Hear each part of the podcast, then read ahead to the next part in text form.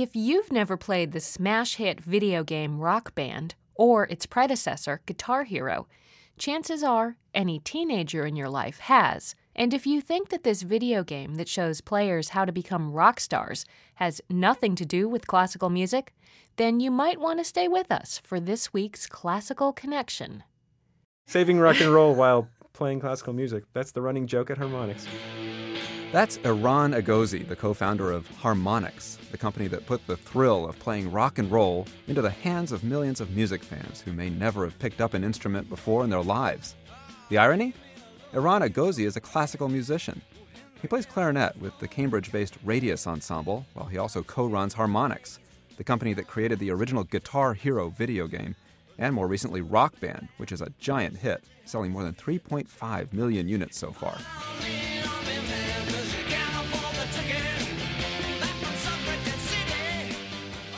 Eran Egozy has always had parallel interests going on. He started playing the clarinet at age twelve, and he also loved building things.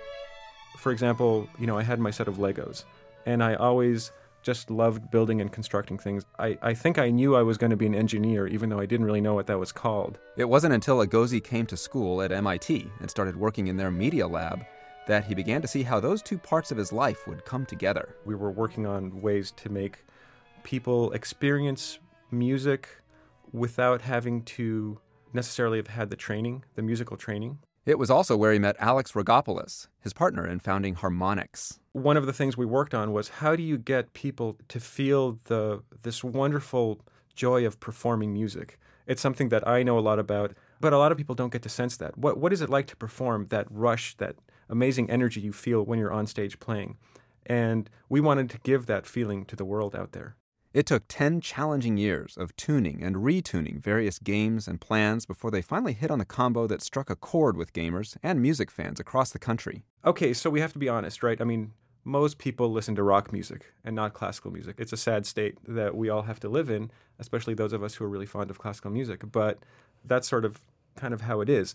Harmonix has a lot of rock musicians. I play classical clarinet, you know, and I play in this this group, Radius Ensemble, this classical music group, and everyone else is a rock musician. So there's this funny, maybe dichotomy there.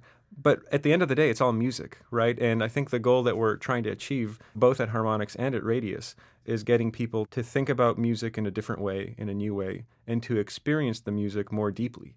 I'd never really thought of those goals as being the same, but now that I've been doing both Harmonix and Radius for nearly ten years now, that's really sort of the common thread that links both of these two groups that I'm in.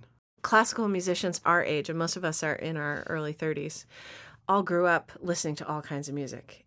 Jennifer Montbach, artistic director of Radius Ensemble, says the musicians in her group have a common thread of interests that go beyond the classical genre. One of the things I love about the group is that we all have all kinds of music on our iPods, and we're not pigeonholed into one category.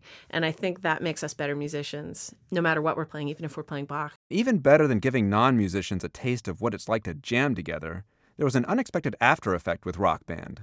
People aren't just using this to play a video game. I mean, it is a video game, but we hear a lot of stories about how people actually become musicians because of it.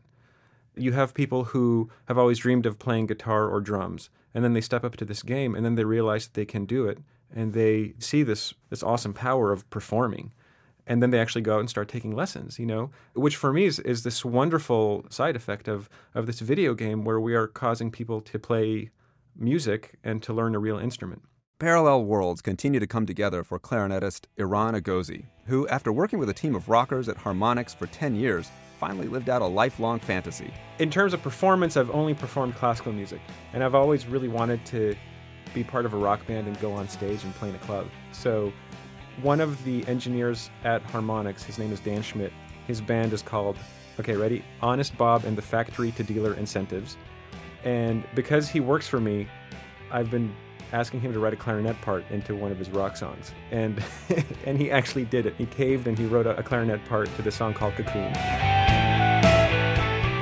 And it actually works really well. I went into the recording studio and recorded it, and then the C D release party happened a couple of weeks ago, and I got to play on stage as part of a rock band. It was awesome.